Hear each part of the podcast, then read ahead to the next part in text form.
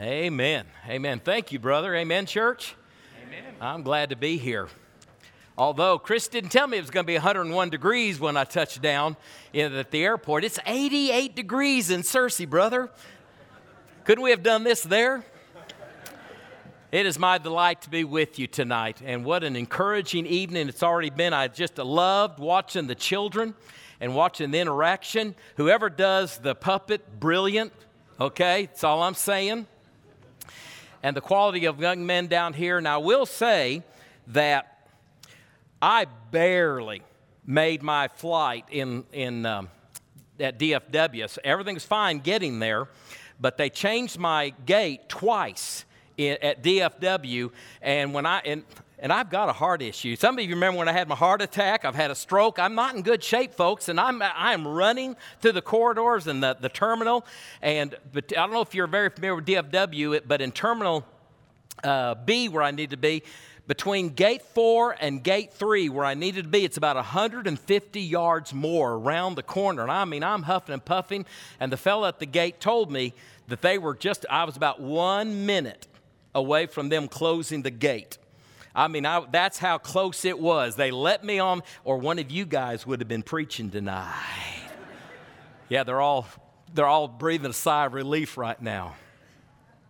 Well, let me begin to tell you tonight, and I'm going to talk about the most important person in the church. But before we get there, there, there's something, I think you know this, we most, most of us all know this, that at some point in your life, you're going to become discouraged.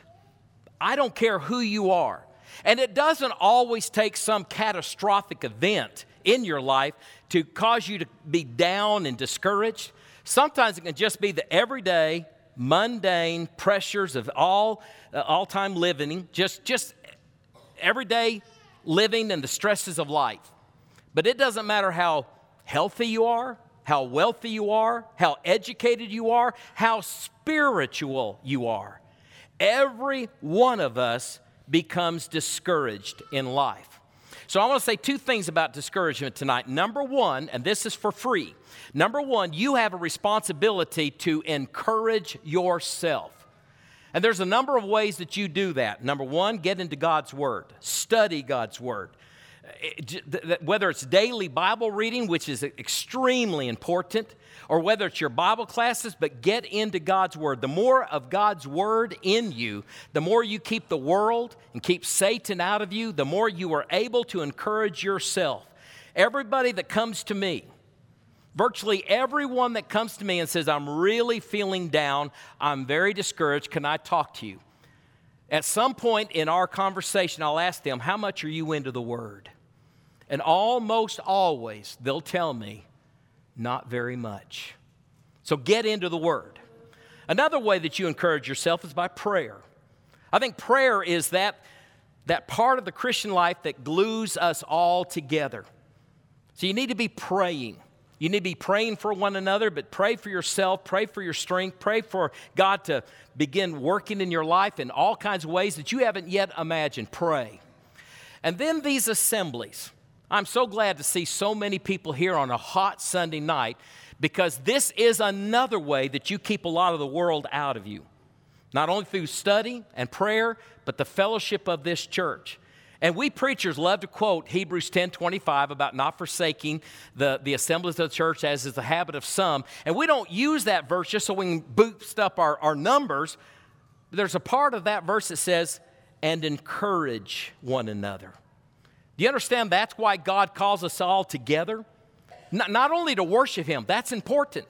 And if all you did was come here tonight to worship God and you go home and do nothing else, you've, I think you failed in part for what we're supposed to come together for.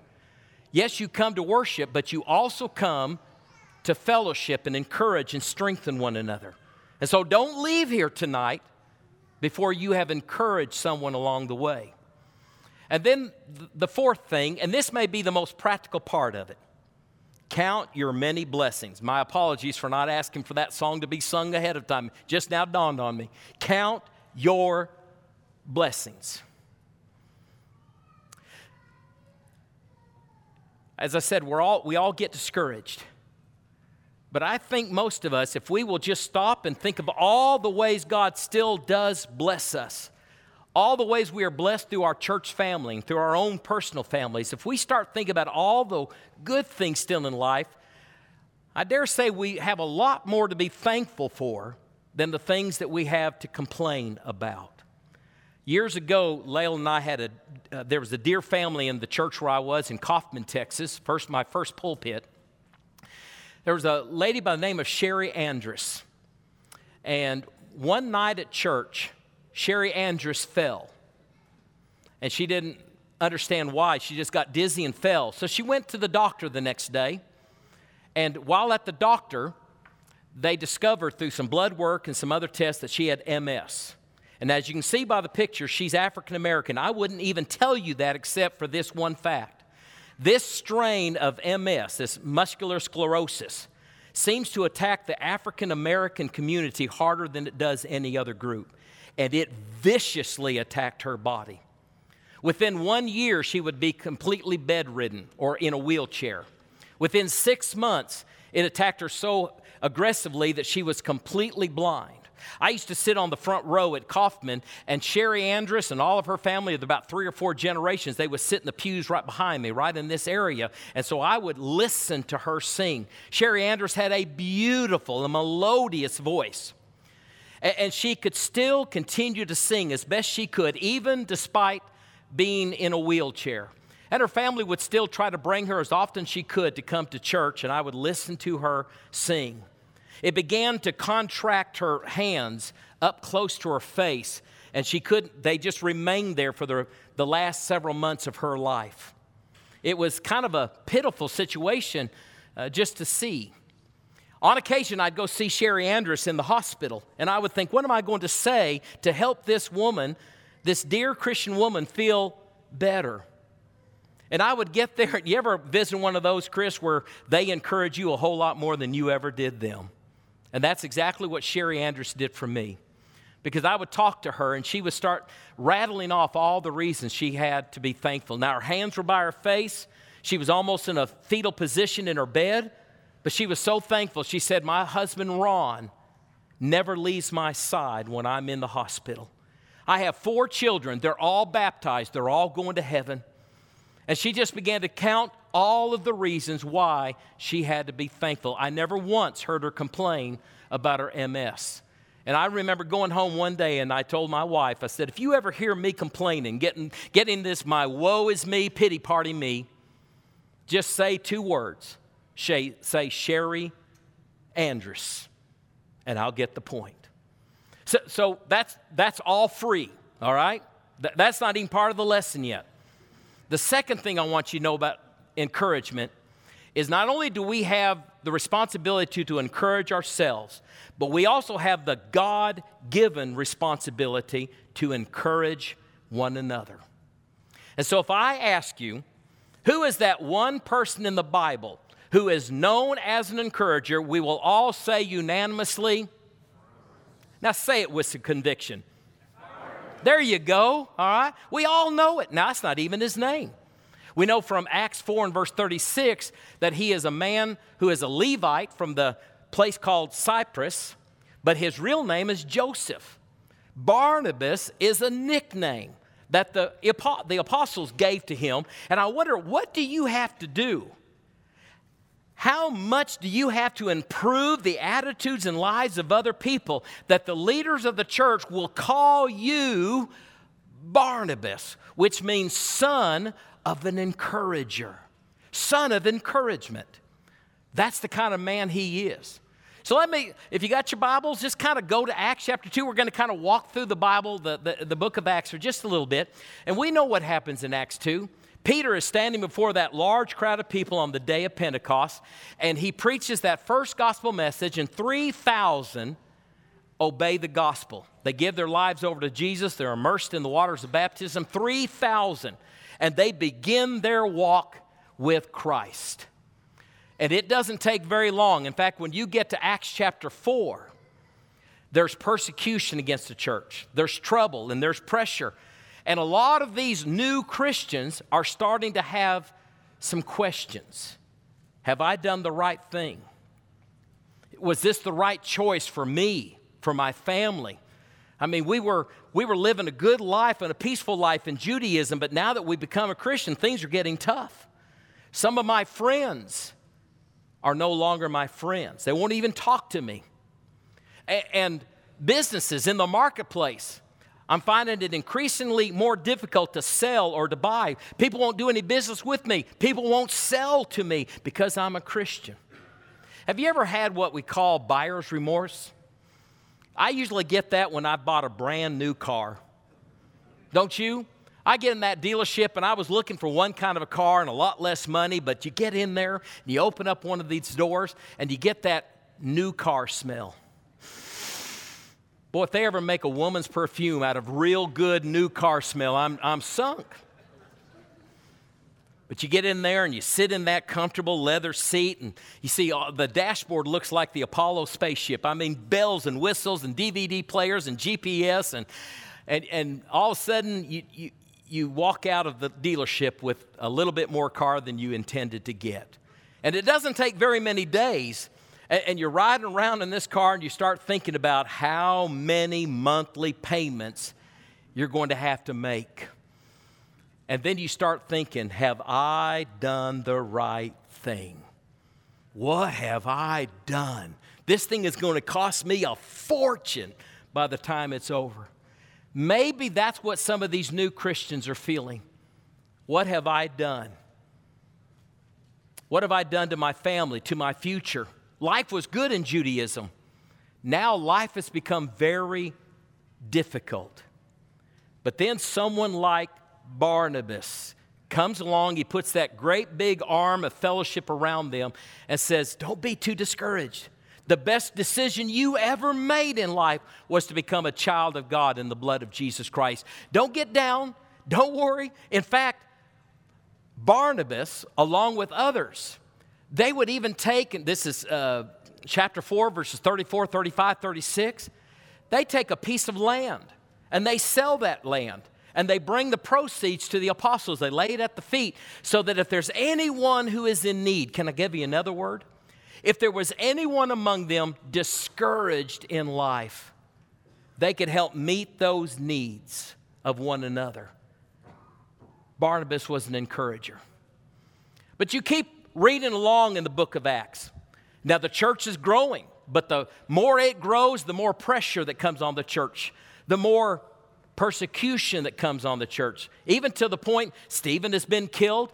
Peter and John were arrested. At one time, all the apostles were arrested. Now, Stephen's been killed. I mean, things are getting difficult, even dangerous in the church. And then along comes Saul, Saul of Tarsus. And he started to wreak havoc on the church. I mean, he just was tearing it apart.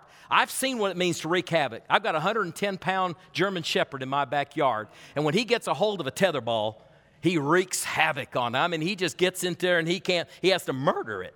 Know, no other word for it. That's what Saul of Tarsus is doing to the church. He is just wreaking havoc. And on the way to Damascus, the bright light. He hears the voice of Jesus. Next thing you know, he's in the city of Damascus where he doesn't eat anything, drink anything for three days until Ananias comes to preach the gospel to him. And this Saul of Tarsus, who was a persecutor of the church, now finds out once he gives his life to Jesus, he's going to be a preacher in the church. And so he is converted. He's able to see again. And the first thing Saul of Tarsus does, he goes right into the synagogues and he starts preaching about the resurrected Jesus. And the Jews don't like it. And in fact, they want to kill him. He's a turncoat. He was their champion. He was, he was the one that they were all depending on to destroy this church. Now he's going to go out there and support it and preach about it. They want him dead. News gets back to some of the disciples. You remember how he gets out of the city? They let him over or out of the wall through a basket and let him down. He's able to escape the city of Damascus with his life. And you keep reading, he wants to go to Jerusalem a time later. And when he comes to Jerusalem, all he wants to do is join himself with the fellowship of believers. But his reputation far precedes him. The Jews are trying to kill him now the Christians don't want anything to do with him. They may have had friends or family members who are imprisoned by him, maybe put to death by him. They don't want anything to do with this Saul of Tarsus. Can you imagine how discouraged Saul is? I mean, he was a Hebrew of Hebrews. He was everything the Jews wanted another Jew to be. He was an up and rising star in the Sanhedrin Council. His political career had no ends in sight. He could go as far as he wanted. He had it made in Judaism. And now all of that's gone. Now the Jews want to kill him. And the Jews, uh, I mean, the Christians don't want anything to do with him. And then along comes Barnabas.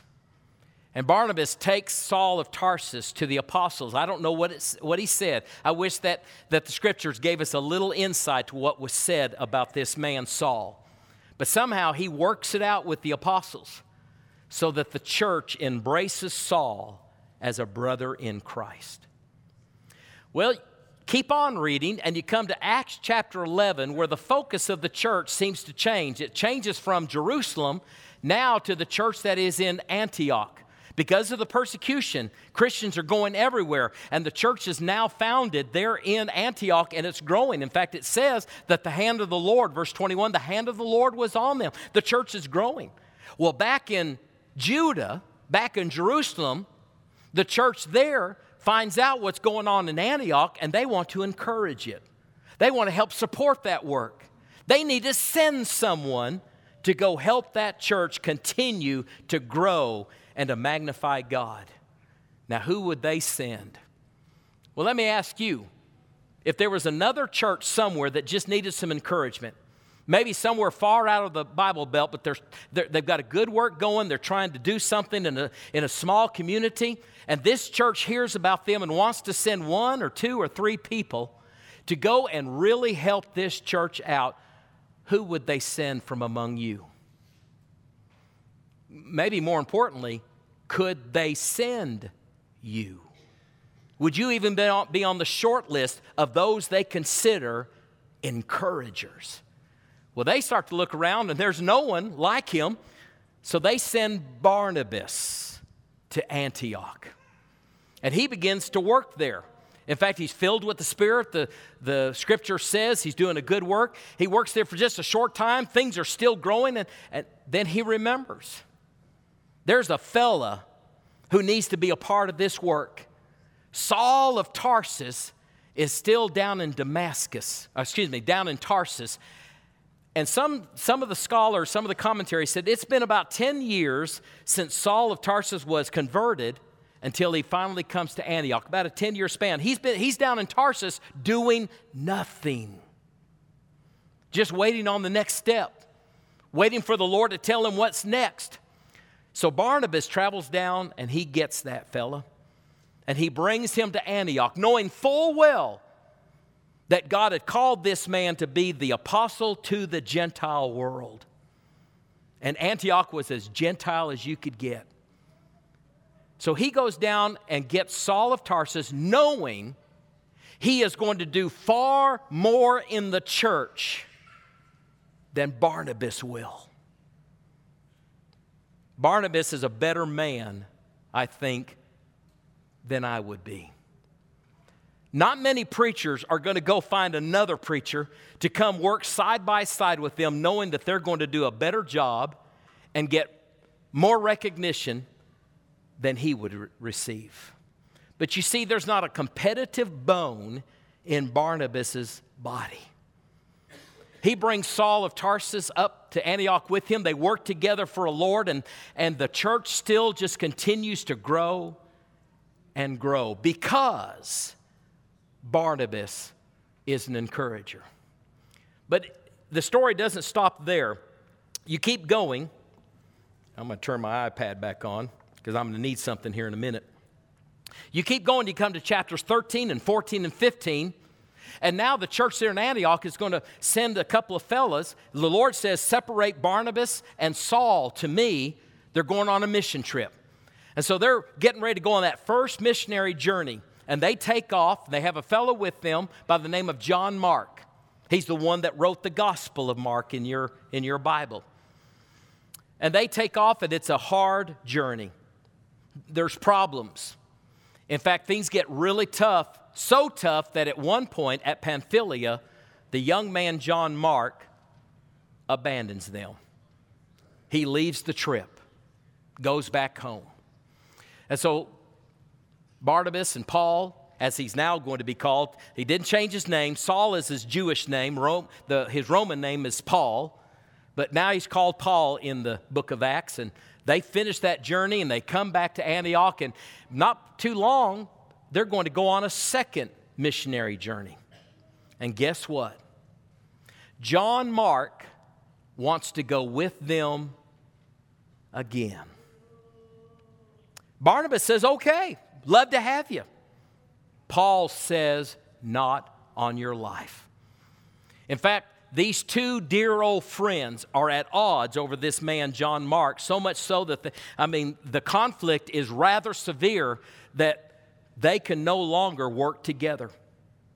So Barnabas takes John Mark and they go off in this direction on a missionary trip. The Apostle Paul takes Silas. They go in another direction, and now the gospel is going powerfully in two different directions because Barnabas is an encourager. Now I'm going to stop there and I'm going to give you an opinion. It's okay if you don't share this opinion. You can be wrong if you want to. This is just my opinion. But I wonder, I wonder,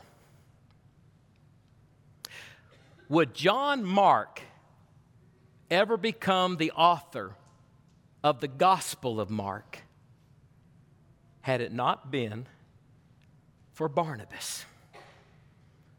And I wonder, would the church there in Antioch, would they have ever become this great missionary church if it were not for the encouragement of Barnabas?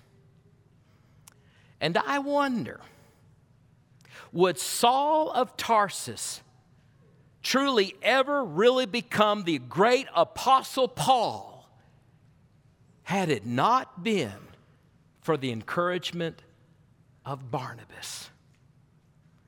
And I wonder, I wonder how many of those Christians in the earliest days of the church in Jerusalem, how many of them would have given up and gone right back to their life of Judaism had it not been for the encouragement of people like Barnabas?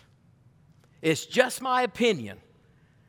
And I know there was Peter and James and John and Paul, but it's my opinion that Barnabas was the most important person in the church, especially in those beginning years. There's an interesting verse in the book of Job. Job chapter 4 and verse 4, where now Job's friends often said the wrong thing, but sometimes they would say the right thing. But Here's something that they said uh, in Job chapter 4 and verse 4 Job, you have supported those who have stumbled. Another translation says, Job, you have kept men on their feet. That may be the best definition of encouragement I could ever come up with. You've kept men on their feet. When they're out of breath, their knees are weak, they're about to falter. You kept men going. You kept them on their feet. See, that's what encouragement does. That's what these young men who are thinking about going into a life of ministry, they are going to need lots of encouragement, not only in these days, but for the rest of their life in ministry. Because encouragement is what keeps churches going and growing. if you show me a church without encouragement, I will show you a church that is decaying and dying. Encouragement keeps churches going, it keeps preachers preaching, it keeps elders eldering, deacons deaconing, teachers teaching. It keeps people on their feet and keeps us going when we might be tempted to quit. Let's talk about encouragement in a practical way just for a moment. Here's what encouragement looks like in a church like this. Let's suppose you've got someone in your church and they're, they're very ill and they're going to have a long extended stay in the hospital. Maybe they're going to undergo very serious surgery, so they're in the hospital. How many people who are in the hospital, how many visitors from this church should they get while they're in the hospital? I don't know. But it ought to be a lot of a church this size. How many cards or flowers should they receive while they're in the hospital? I don't know, but it should be a lot. And if someone loses a husband or a wife or another family member and they're grieving, how many cards and flowers and visits and, and attendees at the visitation, the funeral, how much attention should they receive? I don't know. I just know it should be a lot. And if you have a guest that comes in your doors on a Sunday morning or a Sunday evening, how many people ought to walk up to them and say, Who are you? We're glad you're here. Come sit with me. If you're not doing anything for lunch, would you come to my house? Or can we take you to a restaurant to eat as soon as church is over? Can I help you find a Bible class, maybe for your children? If someone comes into this assembly who is a guest, who is a visitor, how much attention should they receive? I don't know. But it should be a lot. Because that's called encouragement. Maybe you've read the book or seen the movie Marley and Me. I've, I've done both. The book, yes, I'm one of these, the book's better. It was. It was just like the, the movie was just like the book. The movie was great too. But Marley and Me is a story about a yellow Labrador retriever who is adopted into this uh, couple's family before they had children. And, and, and this dog grows up and just becomes a part of the family. And, and the, the story just wraps itself around the bombastic enthusiasm that is in this dog. And a lot of the story is about the wildness and the mayhem and all the problems that um, Marley gets into and all the problems that he makes for the family. But Marley has this one gift. Yes, he's trouble, he's mayhem, but he has this one gift. He can make everyone in the family feel special. That's his gift. Well, as the story goes, Marley grows old and begins to become weaker, can't get around as much, can't see very well. He's growing old. And eventually, Marley is gone. And when Marley dies, the main character, the father in the story, gives a very touching eulogy about his dog, Marley. And he makes a very poignant comparison between Marley and humans. And here's what he says A dog has no use for fancy cars or big homes or designer clothes. A waterlogged stick will do just fine. A dog doesn't care if you are rich or poor, clever or dull. Give him your heart, and he will give you his. And then here's the last line in the book, the very last line in the movie. How many people can you say that about? How many people can make you feel rare? And pure and special. How many people can make you feel extraordinary? I don't know, but it ought to be a lot. Because this is a large church filled with people who have been cleansed and saved by the blood of Jesus Christ and who have been filled with the Holy Spirit of God. Do you understand if you are filled with God's Spirit and you're filled with the fruit of those spirit of love, joy, peace, patience, kindness, goodness, faithfulness, gentleness, self control? I may have eight out of the nine.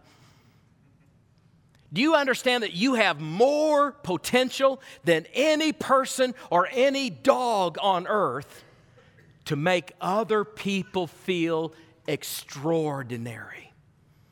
God's put that in you as a child of His, walking by His Spirit. That's what will keep this church going. It'll keep your preacher preaching. It'll keep your elder shepherding. It'll keep your servants serving. If every one of us will be the most important person in this church, an encourager. Maybe we can encourage you tonight. Maybe we, we can pray with you or help you in some spiritual need. If you have any kind of need at all, please, while we stand up and sing this song, let us know how we can serve you.